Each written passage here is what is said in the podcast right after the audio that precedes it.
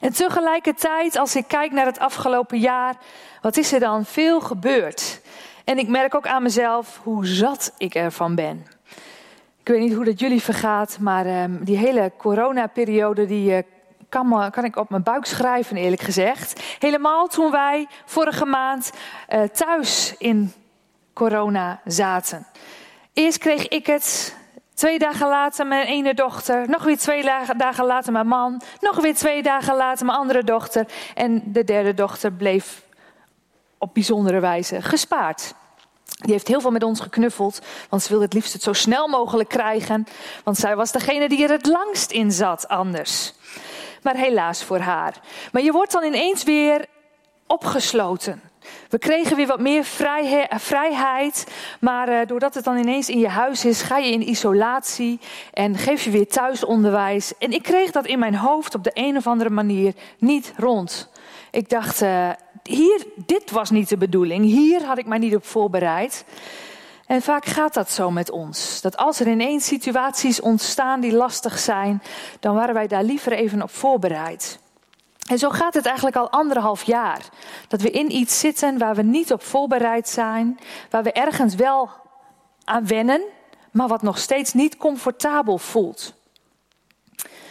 En ik had zelfs toen ik weer uit mijn huis mocht, dat ik dacht, nou, maar is dit het dan nu? Is dit nou ook mijn werk? Is dit dan mijn leven?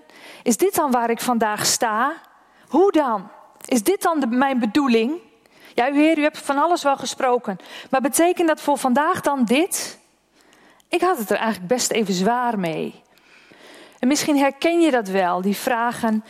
Dat je je echt even afvraagt: ben ik op de juiste plaats waar ik hoor te zijn vandaag? Of is het toch iets anders voor mij bedoeld? En hoe kom ik daar dan achter? En voor mij waren die gevolgen helemaal na zo'n COVID-besmetting. Dat ik ook extra moe was en daardoor ook wat eerder eh, gedeprimeerd. En wat bij mij dan eigenlijk de enige oplossing is, is praten. En dat gaat dan niet van, nou, ik, ervaar dat ik wat onrust in mezelf heb en ik zou daar graag even over praten. Nee, dat komt er met allerlei bombarie uit. En Bernard is de eerste die daarvan uh, de dupe is.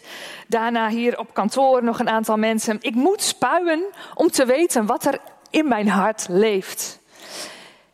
En eigenlijk, en achteraf denk ik, waarom doe ik dat niet eerder? Ga ik naar God. Ergens wil ik nog steeds het zelf eerst op een rijtje hebben voor ik naar God ga. Maar toen ik dat deed, zei ik: Ja, Heer, en wat zegt u er dan over? En ik sluit dan mijn ogen en uh, ik wacht eigenlijk tot hij me iets geeft. En ik schreef er ook al over in de informeel. Er kwam een heel mooi beeld naar voren. En ik, ja, ik wilde dat gewoon graag met jullie delen, omdat ik denk dat het uh, voor meer mensen geldt, maar dat het ook voor vandaag de dag een belangrijk beeld is. En het begon eigenlijk met het beeld van een vlinder. En uh, zelfs dan, hè, dan sputter ik. Dan uh, denk ik, ja, vlinder, hallo heer, ik ben veel liever een arend of zo. Als u me dan toch iets met vleugels geeft, doe dan gewoon zo'n grote sterke vogel. Met hele grote sterke vleugels, met scherpe ogen. Nee, het beeld van een vlinder. En God wacht dan geduldig tot ik klaar ben met mijn uh, gesputter. Nee, een vlinder. Prachtige kleuren, en hij wees me op die sprieten die daar bovenaan bij die vlinder zitten. En ik ben niet zo heel erg thuis in de natuur, dus ik ga dan googlen. Wat is er met die sprieten? Met die antennes, zoals ze dus ook heten. En dus de vlinder heeft voelsprieten. De sprieten die bovenop het kopje van die vlinder zitten, die voelen vooral. En God wees me erop en hij zei, jij bent een voeler. Oh ja, ja, zei ik, ja, dat klopt, zo heeft u me gemaakt. Toen liet hij me het beeld van een slak zien. Nou, kan je weer van alles bij verzinnen. Langzaam. Wat is het toch met dat huisje? Het gaat heel snel stuk. Hij komt nooit ergens. Wat doet hij nou echt? Ja, even, echt even een inkijkje in wie ik ben dus. Maar ook die sprieten mocht ik even weer, even werk weer bij bepaald. Wat doen die sprieten van die slak?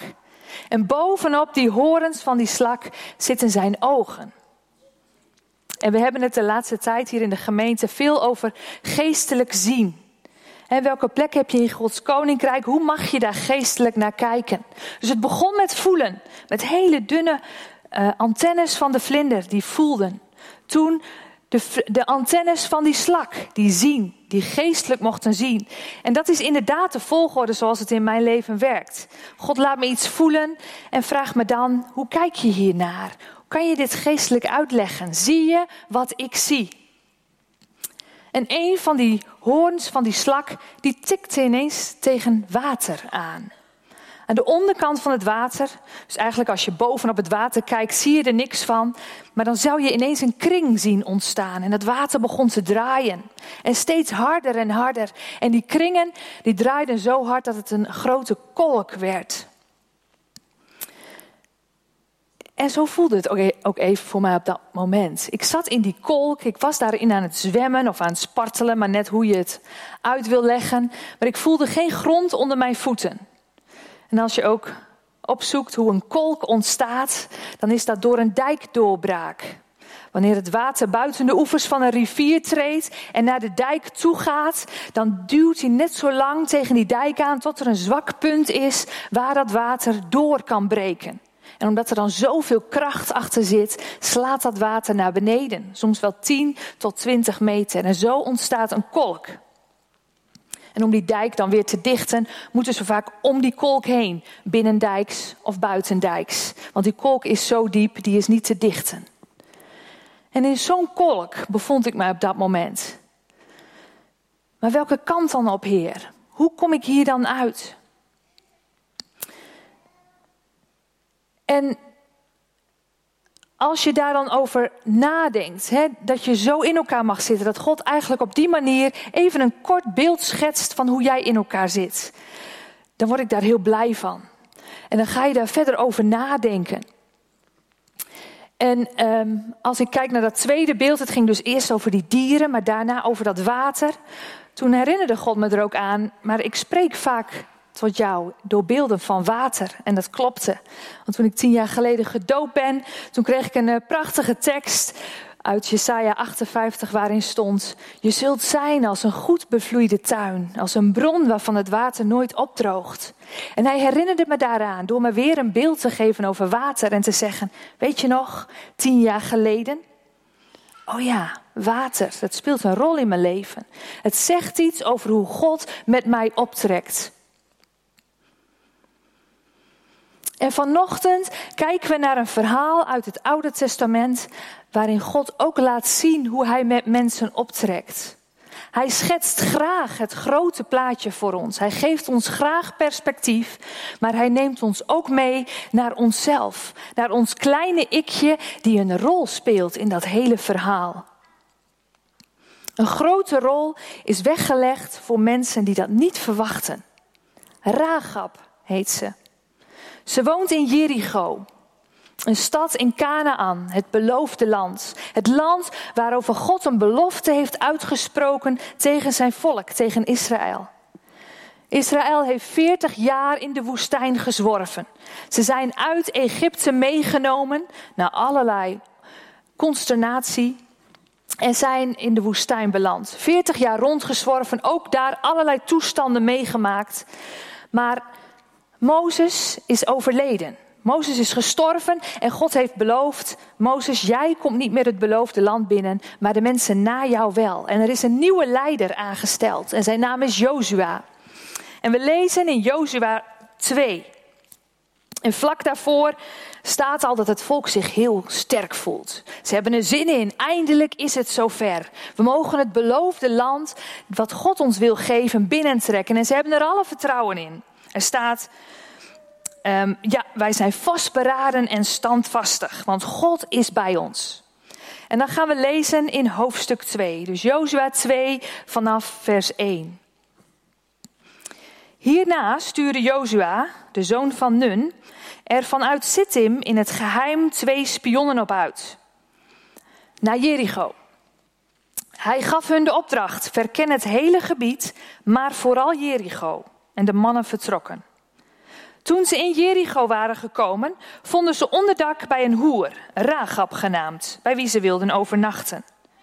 Maar toen de koning van Jericho hoorde dat er die nacht spionnen van Israël waren gekomen, liet hij Ragab het volgende bevel geven. Lever ze uit, die mannen die bij je zijn, want ze zijn hier om te spioneren. Maar Ragab, die de twee mannen verborgen had, zei: Die mannen hebben mij inderdaad bezocht, maar ik weet niet waar ze vandaan kwamen. Ze zijn vertrokken vlak voordat het donker werd en de poort zou worden gesloten. Ik heb geen idee waar ze naartoe zijn gegaan. Ga ze snel achterna, dan haalt u ze nog in. Ragab had de mannen naar het dak gebracht en ze daar verborgen onder bundels vlas. Hun achtervolgers vertrokken meteen in de richting van de Jordaan naar de oversteekplaatsen. En zodra ze de stad hadden verlaten, werd de poort gesloten. Ragab ging naar het dak voordat de mannen in slaap zouden zijn. Ik weet, en dit is een belangrijk stukje, zei ze tegen hen, dat de Heer dit land aan jullie heeft gegeven. Wij zijn door angst overmand. Alle inwoners van dit land zijn doodsbang voor jullie, want we hebben gehoord dat de Heer de Rietzee voor jullie heeft drooggelegd toen jullie uit Egypte wegtrokken. En dat jullie Sigon en Och, de twee koningen van de Amorieten ten oosten van de Jordaan, hebben vernietigd. En toen we dat hoorden, sloeg de angst ons om het hart en werden we wanhopig. De Heer, jullie God, is immers een God die macht heeft in de hemel en op aarde. Zweer me dan bij de Heer dat jullie mijn familie en mij goed zullen behandelen. Ik heb jullie toch ook goed behandeld? Zweer het me, geef me de zekerheid dat jullie mijn vader en moeder, mijn broers en zusters en hun kinderen zullen sparen. Red ons van de dood. En de mannen antwoorden haar: We staan voor jullie borg met ons leven, op voorwaarde dat jullie onze plannen niet verraden. Want de Heer heeft ons dit land gegeven. Wanneer de Heer ons dit land gegeven heeft, zullen we onze belofte nakomen. Ragab woonde in een huis in de stadsmuur. Ze lieten spionnen langs een touw door het venster naar beneden zakken. Probeer in de bergen te komen, zei ze, anders vinden de achtervolgers jullie. Houd je daar drie dagen schuil totdat ze teruggekomen zijn en ga daarna pas weg. De mannen zeiden: We zijn niet in alle gevallen gebonden aan de eed die je ons hebt laten zweren. Wanneer we dit land binnentrekken, moet je dit rode koord aan het venster binden, waardoor je ons hebt laten zakken. Zorg er dan voor dat je vader en moeder, je broers en je hele verdere familie bij je in huis zijn. Wie van jullie dan naar buiten gaat, is zelf schuldig aan zijn dood. In dat geval zijn we niet aan onze eed gebonden.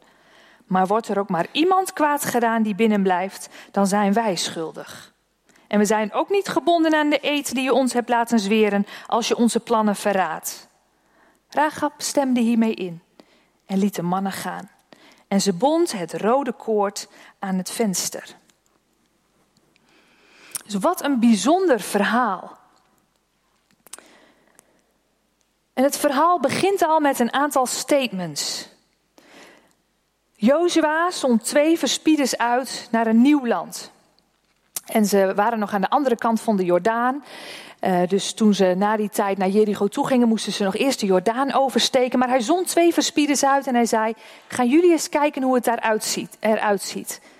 En het lijkt erop, zoals het in dit verhaal verteld wordt, dat die mannen direct naar Rahab toe gingen. Je kunt dat op verschillende manieren uitleggen. Maar er wordt eigenlijk weinig verteld over het beroep wat zij uitvoerde. Alleen dat zij dat deed. Zij was een hoer. En de mannen kwamen bij haar. En door het hele verhaal heen merk je dat wat zij deed in haar leven er op dat moment niet eens zoveel toe deed. God ging haar gebruiken op een bijzondere manier. Haar naam betekende de wijde of de breed uitgestrekte. Ook weer zo'n dubbele betekenis dat je denkt, hoezo? En tegelijk zegt het ook iets over haar land. Want dit was de eerste stad die Israël ging veroveren.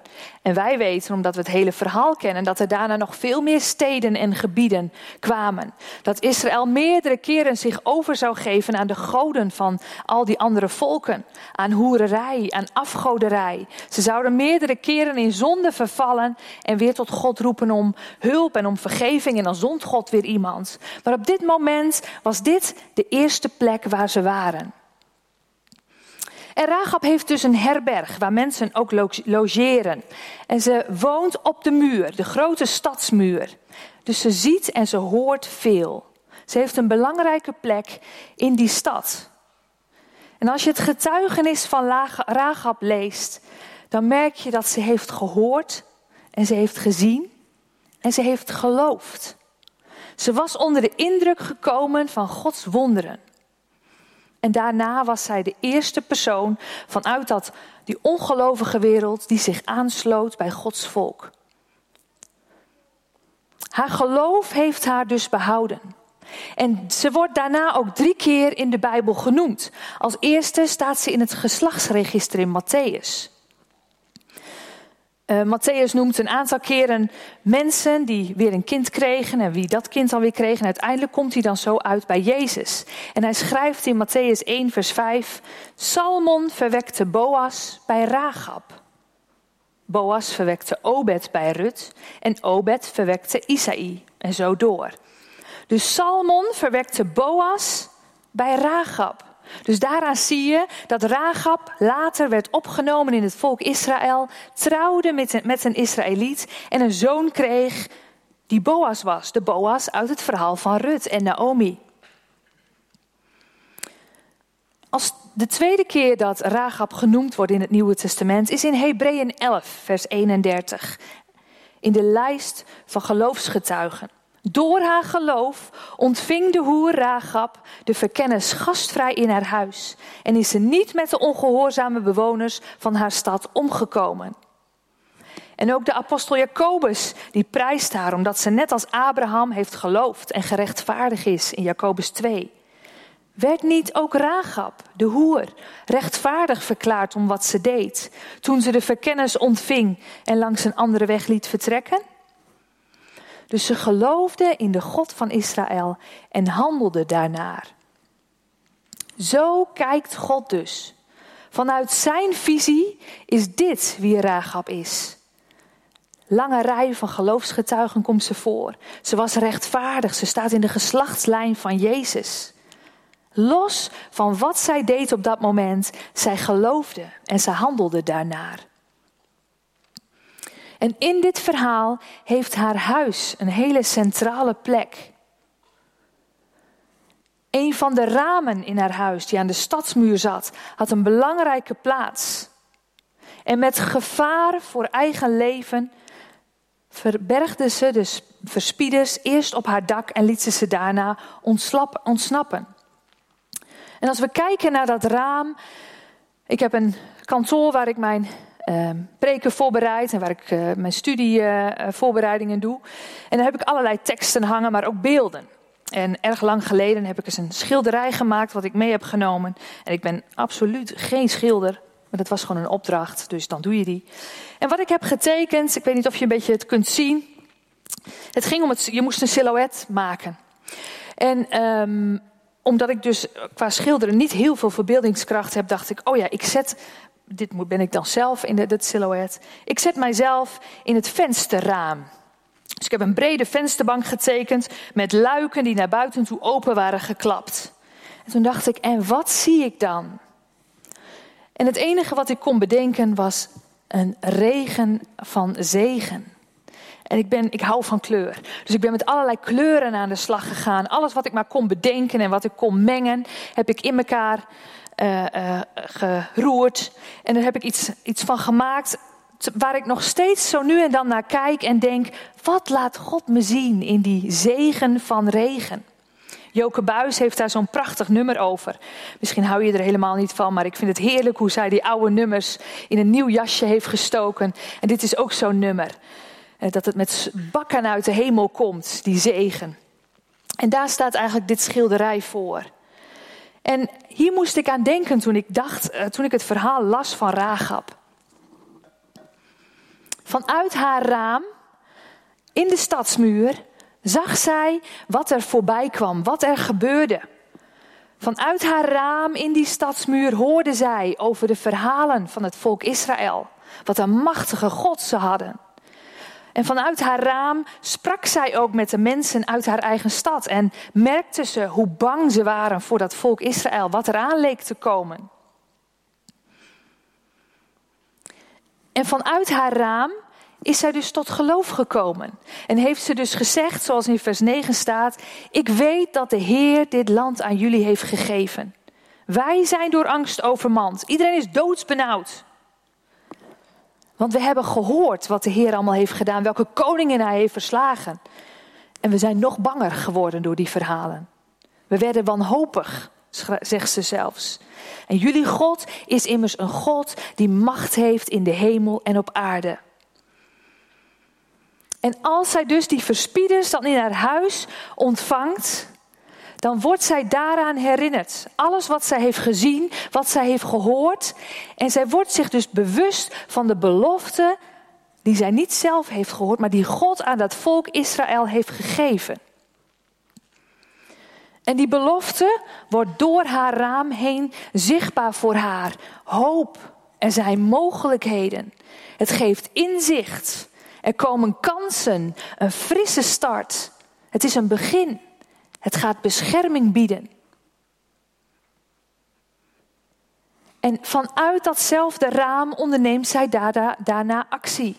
Zij laat die verspieders ontsnappen door dat raam. En als Israël naar Jericho toekomt en Jericho vernietigt, hangt zij een koord uit haar raam. Weer datzelfde raam waardoor de verspieders eerder ontsnapten. En daardoor wordt zij gered. Dat rode koord. En de beloften die God aan Israël had gegeven, waren daarna ook voor haar. Omdat zij geloofde, omdat ze haar geloof omzette in daden en bij dat volk Israël ging horen. En wat zij vertelde aan die verspieders, ook zo bijzonder, dat was genoeg. Want Jozua, dat staat in hoofdstuk 2, Jozua had aan de verspieders eh, de opdracht meegegeven om het gebied, dus rondom Jericho en de stad Jericho te verkennen. Maar die verspieders gaan naar Ragab, horen Ragabs verhaal en vertrekken weer. Dus ze hebben niks van die stad gezien, niks van het gebied eromheen. De woorden van Ragab waren genoeg. Het geloof van Ragab was genoeg voor deze verspieders. Daarna voor Jozua en dus voor het hele volk Israël om in actie te komen, om in beweging te komen. Een geestelijke vervulling van een lang verwachte belofte. En het verhaal van Jericho, ik denk dat de meesten het kennen. Jozua trok met het volk eerst over de Jordaan. Ook zo'n bijzonder verhaal, dat weer dat water opzij ging, zodat het volk er doorheen ging. Er werden gedenktekens opgericht. En toen ze bij Jericho kwamen, die stad met die sterke muren, die onneembaar leek, trokken ze er iedere dag een rondje omheen. En ook dat zag Rahab. En ze had geen idee wat er gebeurde. Ze zal ze aan hebben zien komen en gedacht, het is zover. Dus dat rode touw, dat scharlakenkoord werd uit het raam gegooid. Maar dat koord stond ook voor geduld. Want ze had geen idee hoe het zou gaan lopen. Dat zij nog zeven dagen moest wachten, dat wist zij op dat moment niet. Maar doordat ze dat touw liet hangen, ontstond er een verbinding. En het is zo mooi om dit, ja, eigenlijk deze beelden en dit verhaal ook geestelijk te bekijken. Als eerste al waar dat raam voor staat, maar ook waar dat touw voor staat. De verbinding die zij maakte met dat volk Israël. De verbinding die God maakte met haar. Ze hechtte zichzelf en haar familie aan Israël.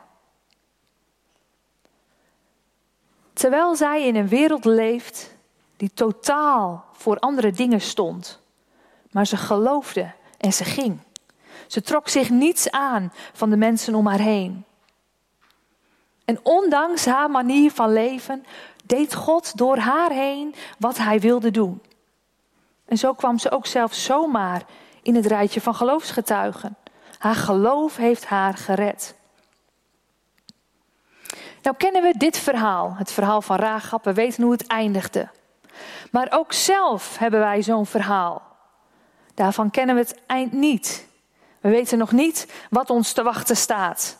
Hoeveel jaren we hier zullen leven, wat we mee gaan maken, welke bijzondere dingen er staan te gebeuren, welke verdrietige dingen. Maar die beloften van God, die hij gaf aan Israël, en ook aan Rahab en daarna aan nog zoveel meer mensen die bij het volk Israël gingen horen, die zijn er vandaag de dag nog steeds. Er zijn algemene beloften van liefde, van hoop, van een leven na dit leven. En die zijn voor ons allemaal. Maar God geeft ook specifieke beloften. Net zoals ik vertelde over dat water en al die teksten die daar, daarin steeds naar mij toe komen, zijn dat beloften voor mij. Maar zo heeft God aan ieder van ons specifieke beloften gegeven.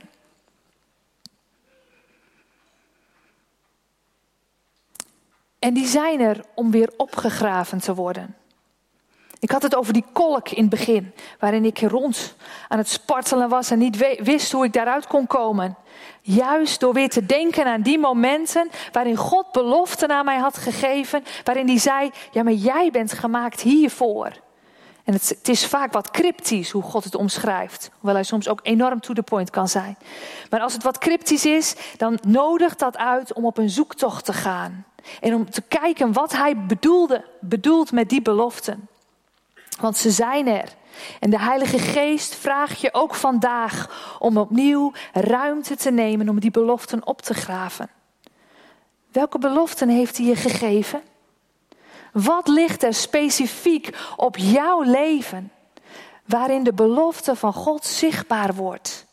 Waarin jij jouw plek in mag nemen, waardoor jij in beweging komt, waardoor het water gaat kolken en gaat draaien, waardoor je tot zegen mag zijn voor een ander, waardoor de Heilige Geest werkt door jou zoals Hij nog niet eerder gedaan heeft.